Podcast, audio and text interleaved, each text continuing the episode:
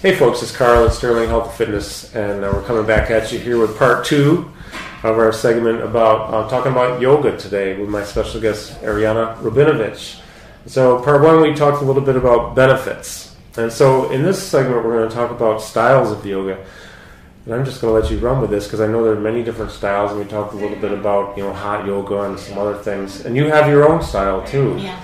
So I'm going to let you run with it and just tell us a little bit about the various styles out there. Okay. Yeah, that's a big can of worms. Yeah, I bet so. Yeah. Because there are so many styles out there, and I'm sure there are some that I don't know about too, because they're constantly being innovated. Mm-hmm.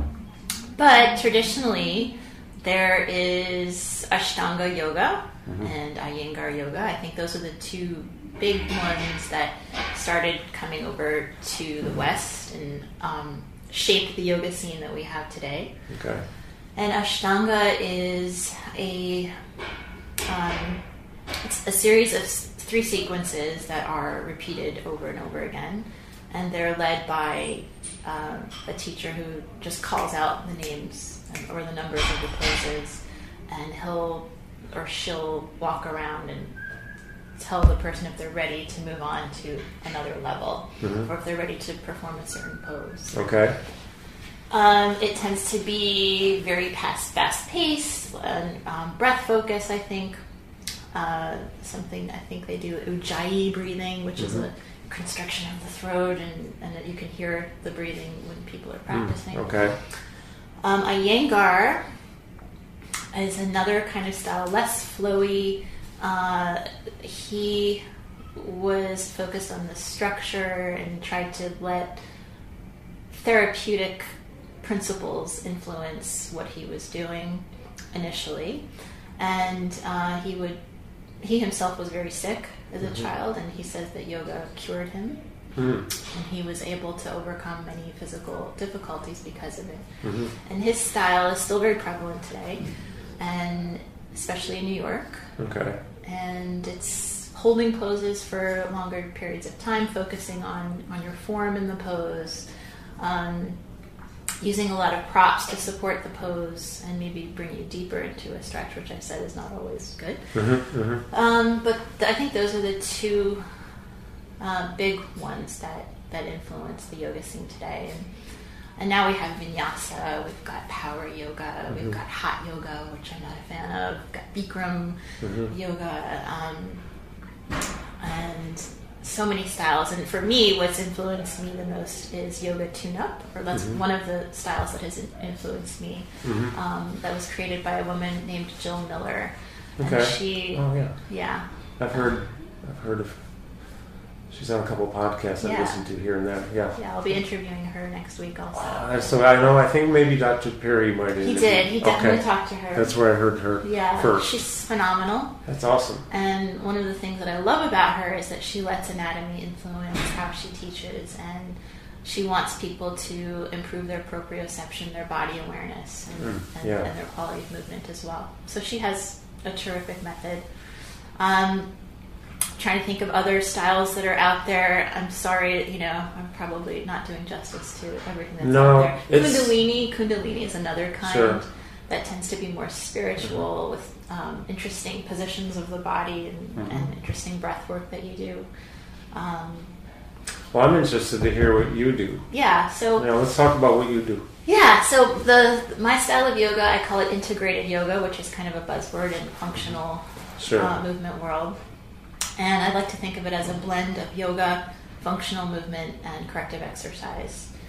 And I was teaching in the beginning, when I first started teaching, more traditional, although students would probably say I was never traditional, but in my mind it was more traditional mm-hmm. yoga, some more flowy stuff, and based on what I had learned. And yoga is supposed to be therapeutic. This is something that we're taught, that this is therapeutic for the body, no matter how often you're doing it, no mm-hmm. matter what you're doing. And so I would see the people coming into my classes, even if they were regular yoga students, coming in with really poor quality movement, basic structural issues, poor breathing. And I'm like, well, the yoga's not helping them. Mm-hmm. And in most cases, it's making it worse. Interesting. Especially people who are at a desk all day and tend to, I do this too. Mm-hmm. I find myself in this posture all the time. Yeah, I do a lot of desk work, unfortunately. And all that. Mm-hmm. And so if you're in this position for 8 hours and you're not aware that you're in this position and don't do stuff to correct it, and then you go to a yoga class, a typical power yoga class where there's lots of a pose called Chaturanga, which is kind of like a push-up. And so if you've got this position and you come into a Chaturanga and do that like 50 times with your body weight, you're not improving the structure of your shoulders. You're probably aggravating it, right? Aggravating it, making it worse. Because you're actually flexing an overactive muscle to begin with, right? There's a whole corrective thing right there. Exactly. Yeah. Exactly. Movement, postural issues, movement, distortion patterns, and everything. Exactly. Okay. So I basically made a challenge to myself. It's how it started. I was like, what if I could create a series of sequences that would address what I'm seeing, address issues of the general population. Mm-hmm. Even athletes, actually. I see athletes with the same kinds of things. So I said, okay, what would be the most important things that I could address in the group classes? And so I created 5 sequences. Mm-hmm. And in every sequence, we work on the breath. So we go back to this optimal breathing thing because it's the foundation for everything. So we work on the breath in every class. And then I start with core strength, core stability. I prefer that term. But I think that having intrinsic, reflexive core strength is another foundation to everything. Mm-hmm. So we have a core class. And then we move on to, I call it my back bends class, but it's really about the T-spine because the thoracic spine, I see so much rigidity in the thoracic spine. Interesting. Yeah. And that affects a lot of other things up and down the chain of how you move. So I have a T-spine class to try to get more mobility in the T-spine. Mm-hmm. Then I have my balance class because I see poor balance in a lot of people. So, and that relates to Dr. Emily Splickle's work. I tie in a lot of what I learned from her into my balance class. With the barefoot stuff. Yeah. And barefoot activation. And then we have a hip mobility class. Great. And then a neck and shoulder relief class. So I rotate those 5 sequences over and over again. That is cool. And the goal is to create an integrated, functional you. I love that approach because we've talked off camera about. I'm going to sound terrible here, but I'll just admit that when I'm walking down the street, a lot of times I observe how poorly certain people move, and this is not a judgment at all by any means. This is just a fact. I even have my own movement issues. I mean, I'm always working to try to improve my functioning, and my moving. It's gotten better over the years, but so from the trainer perspective, and being a corrective exercise guy and all that, I'm automatically go into the mode of, like you said earlier, I wonder what I can do with that person. What would I do? And a lot of times I kind of know just by watching them move. And I guess what I'm trying to say is I feel like there's such a need for people in the profession of health and wellness in general and fitness, which includes yoga and so many other different styles of being healthy.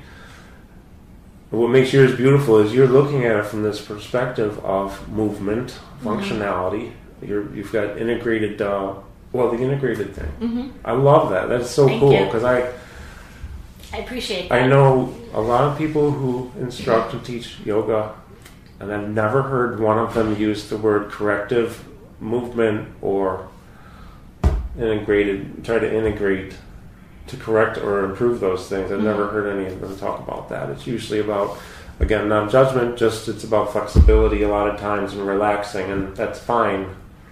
But what about the movement? You could be really flexible and move poorly. Oh yeah, I see it all the time. I see it all the time. I know a lot of people who are really flexible and move poorly. So, like I mentioned, I like how you integrate this. You have the integrated approach. You have corrective, you have movement. And so Anything else you want to share about what you do in your yoga classes? And I definitely want to make sure we mention your website, arianayoga.com. You'll see it on the screen. You can find out all about Ariana and her classes, right? Mm-hmm. Everything. Plus links to Facebook and your podcasts. Right.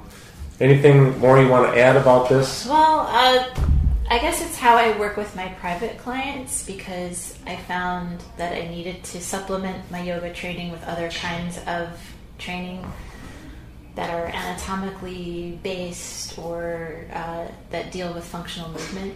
Mm-hmm. And I think in the yoga world and the yoga teaching community that we tend to live in a bubble when it comes to body education. And there are certain things that have been handed down, like from teacher to teacher, or things that we learn from our teachers that are said in yoga classes. And I've said plenty of this stuff too. That's just not true. Mm-hmm. And not founded in science, and it's just, again, it just exists in this yoga bubble. It's not helpful to people. So I tried to learn from, I stepped outside of that bubble and tried to learn about the body in different ways with anatomy. Brent Brookbush is definitely someone I learned from. Dr. Brent. He's a man. But it doesn't stop there. I studied Western anatomy from other sources too. I did an anatomy studies for yoga teachers course, functional movement screen. I learned how to do that. Gray Cook is a huge influence for me. Yeah. And neurodevelopmental stuff. Dr. Perry Nicholson is a big influence for me. Right. And neurokinetic therapy I also have started to do, to look at movement compensation patterns and stuff. So I've tied all of that together into how I work individually with my clients, so that I can look at the person and see how their movement could be better. You're treating a whole person too. Yeah. Yeah. That is awesome. Well, this is great. I appreciate you sharing about that. So be sure to go to her website. It's on the screen. And we're going to come back at you here with how to get started if you haven't done yoga, or maybe you've already done it, but you're looking to get started back into it again. We're going to talk about how to get started. So thanks for watching. Have a good day.